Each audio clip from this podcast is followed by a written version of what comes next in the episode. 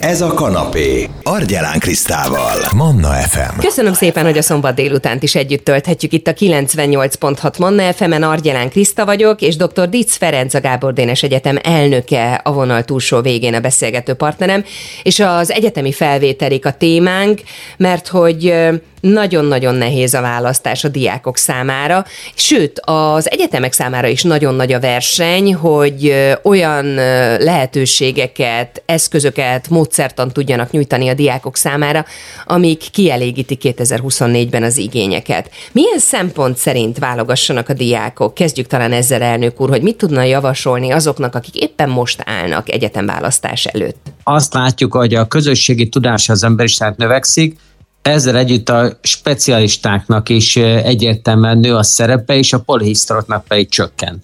Tehát amik az algoritmussal kiváltható, ilyen könnyen automatizálható, és nem csak fizikai szerei munkák is, azok nagy veszélyben vannak, tehát azok, azokkal nem érdemes igazán foglalkozni.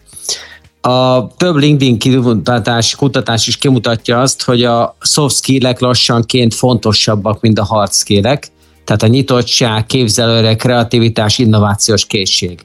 Na jó, jó, de emellett kéne azért az embernek egy szakmai tudást is valamit keresnie és megnézni.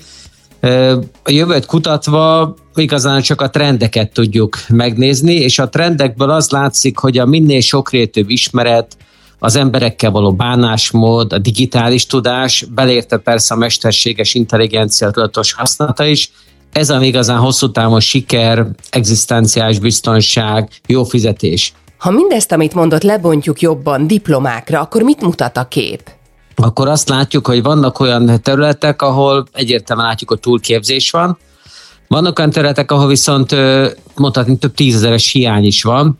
Ilyen például a magyar munkaerőpiacon az informatikus teret, ahol 15-20 ezer informatikus kéne most azonnal akinek munkát lehetne találni, hiszen a digitalizáció az életnek minden területét átalakítja. Ezek közül is én javaslom többek között, amit nálunk is oktatunk, a mérnök informatikus, például ilyen informatikai rendszerek tervezését, telepítését végzi, vagy gazdaságinformatikus, aki üzleti folyamatoknak az informatikai elemzését végzi, vagy műszaki menedzser, aki a digitális technológiákkal segíti a váltók hatékony működését, de akár a klasszikus gazdasági területen is a gazdálkodási menedzsment, ami a hazai oktatásban a gazdaság terén szinte minden egyetemen megtalálható az ilyen Jolly Joker, mert minden gazdasági területre egy kicsit tanulnak.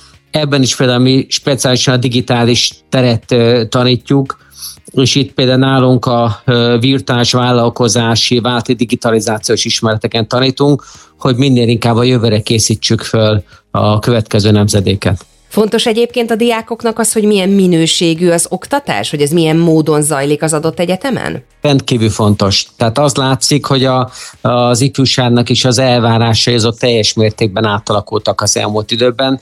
Tehát amíg korábban ugye a úgynevezett frontális oktatásban e, kiállt valaki és elmondta a tananyagot, és annak kérte szó szerint a, a visszamondását, ez ma már a fiatalok számára nem elég. Tehát a fiatalok ma már egyre inkább azt szeretik, hogyha élményszerűen, izgalmasan mutatják be az anyagot. A jövő oktatója már nem egy ilyen vitatatlan ember, aki a tudománynak a ormairól nyilatkozik és kimondja az abszolút igazságot, hanem inkább az kell nekik, hogy, hogy az összefüggéseket mutassa be, letek csoportmunkába tudjanak dolgozni, megtanítsa személyes példán keresztül a helyes viselkedésre, kommunikációra, kapcsolatépítésre, szakmai életmódra.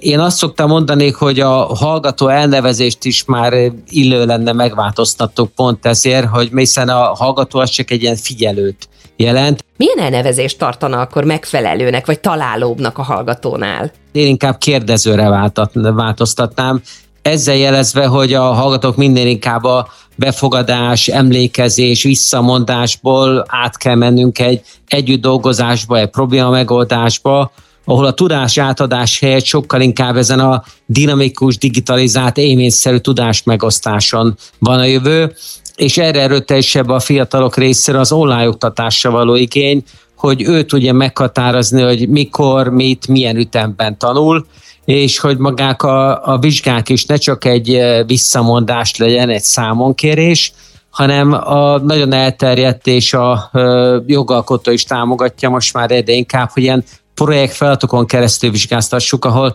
ahol az összefüggésre, a gondolkodásmódra lehet következtetni. Felmerült bennem a kérdés mindezeket hallva, hogy ilyen esetben a számonkérés, az hogy zajlik? Mennyire tudnak trükközni a diákok? Mennyire tud szigorú lenni a számonkérés? Ugyanolyan szigorú. Sokkal inkább személyre lehet lebontani, tehát az onlineban.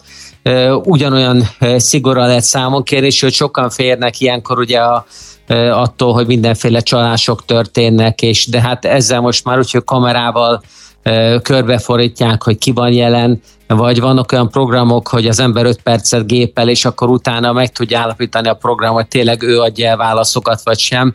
Tehát most már ezeket a, a trükközéseket már elég profin ki lehet zárni, és hát ugyanolyan kemény kérdések vannak, de hogy mondom, a kérdések megválaszolása helyett engedje inkább ez a projektfeladatok felé csúszunk el, ahol egy konkrét feladaton keresztül kell bemutatnia a megszerzett tudását.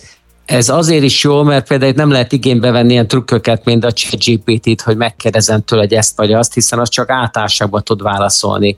Tehát most már az, hogy valaki visszamondja a tanyagot és emlékezés, meg házi feladatot adunk, az már egyre kevésbé jellemző. Minden inkább személyre kell lebontani a feladatokat, és, és hogyha ilyen elemző dolog van, azt meg érdemes inkább személyesen, a személyesen, de azt is beértem, hogyha az onlineban közvetlen a képernyőre tűle az illető, és úgy válaszol. Tehát akkor nem mondhatni, hogy az újfajta oktatás minőségbeli romlást hozna. Tehát én azt mondom, hogy olyan kemény tud lenni a számonkérés, de én nem a keményre helyezném a hangsúlyt, hanem az, hogy az illetőnek gyakorlati tudása legyen. Tehát ami nagyon fontos, hogy a, az egyetemek azok mindig ugye szellemi műhelyek voltak. Soha nem csak a tudást kell átadni, hanem egy szemléletet, egy gondolkodást, sőt a mai világban, ahogy felgyorsult a világunk, és gyorsan elavul a tudásanyag, a későbbi öntanulást, ezt kell megalapozni.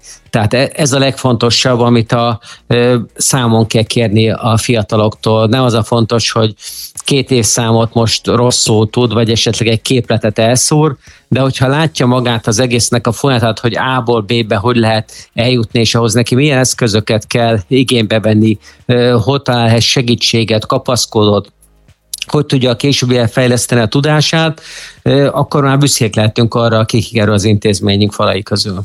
Milyen infrastruktúra kell rendelkezésre álljon az egyetemeken, hogy a gyakorlati tudást is megszerezhessék a diákok? Így van, hát ehhez elsőbb a laborok, tehát nekünk laborok vannak, tehát mesterséges intelligenciát is ugye a különböző online laborokkal lehet keresztül lehet tesztelni. Van ezek lenne vékony kliens terem, ahol otthonra is be lehet kapcsolni a különböző folyamatokban. De hogy nem megyek messze intézményeknél, ugye a drón specializáció jellemző a mesterképzésünkön, mind a két szakunkon, a mérnök informatika, meg gazdaságinformatika, ez több tízmillió értékben vásároltunk drónokat, amiket tényleg kipróbálhatnak, tehát egyrészt az aratgyűjtésbe is részt vennek, lemegyünk velük vidékre olyan helyre, ahol lehet reptetni ezeket a drónokat engedéllyel, ott adatgyűjtések folynak, és ezek az adatgyűjtések után a mesterséges intelligenciával lesz feldolgozva. Tehát nagyon fontos, hogy, hogy ténylegesen meg olyan szimulációs programokat használnak, ami, ami, ami teljes mértékben életszerű. Emellett hát azt is meg kell nézni, ugye, hogy a legtöbb, aki hozzánk jön tanulni, ugye nálunk itt a nappali mellett kb. 40 a távoktatás, az szinte mindenki dolgozik, és a munkájára is be tud hozni olyan gyakorlati példákat feldolgozásra, vagy akár a záró dolgozatának a témájául, ami megint teljes mértékben élettől vett, és, és, és nem egy ilyen elefántcsontoronyba készült valami elvont fogalomnak a kidolgozásán gondolkodik. Összegzésül mit tanácsolna a felvételi előtt álló fiataloknak? Én azt mondanám mindenképp a mai fiataloknak, hogy olvassanak, nézzenek, lássák azokat a trendeket, hogy, hogy merre, merre megy a világ, és utána nézzék meg, gondolják végig, mik az ők saját erősségeik az adott területen. Azt érdemes mindenképpen továbbfejleszteni, amit semmiképpen ne hagyjanak ki az anyagból azok a digitális dolgok, hiszen bármilyen területre megy valaki a mesterséges intelligencia szükséges, és mindenkinek azt javasolja, hogy próbálgassa, használja ezt például a prompt programozást a nyelvi modelleknél, ChatGPT-nél és társainál, hiszen a későbbiekben ez mindenhol meg fog jelenni. Most is látjuk már, hogy a marketingtől kezdve a forgatókönyvírás ezer egy területet átírt, még dinamikusabban jel lesz az életünkben, tehát nyitottságot, rugalmasságot javasolok, alaposan mindenki fontolja meg, hogy melyik területre fog elni dolgozni, de az, az mindenkinek tudnia kell, hogy bármit is tanul, egy pár év múlva újra frissíteni kell a tudását, informatikai tudást egy-két év múlva, de egyéb tudományokat is 5-6 év múlva, erre például még kínálunk ki a rövid ciklusú mikrotanúsítványt adó képzéseket, hogy folyamatosan a fiatalok karban tudják tartani a tudásukat. Nagyon szépen köszönöm. A beszélgető partnerem volt dr. Dic Ferenc, a Gábor Dénes Egyetem elnöke itt a Manna fm